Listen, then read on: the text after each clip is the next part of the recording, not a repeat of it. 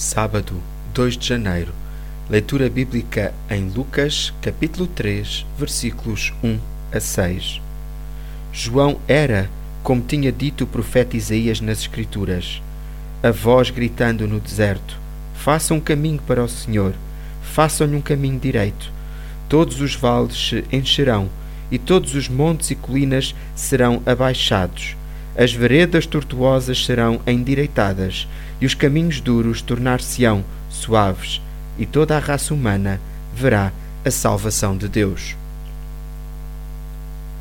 Nestes versículos temos muita informação sobre governantes políticos e religiosos que provam que os factos que são narrados nestes livros são verdadeiros e podem ser comprovados historicamente.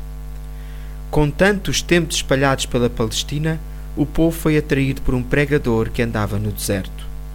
O povo andava sedento da palavra de Deus e não encontrava alimento nos templos. Por isso, foram ao deserto ouvir João. Não são os templos que atraem as pessoas, mas os pregadores inflamados e iluminados com a palavra da vida eterna.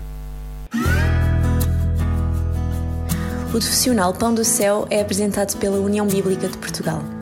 A União Bíblica é uma organização cristã internacional e interdenominacional que usa a Bíblia para inspirar crianças, adolescentes e famílias a conhecerem a Deus. Para mais informações, visite o nosso site em uniãobíblica.com.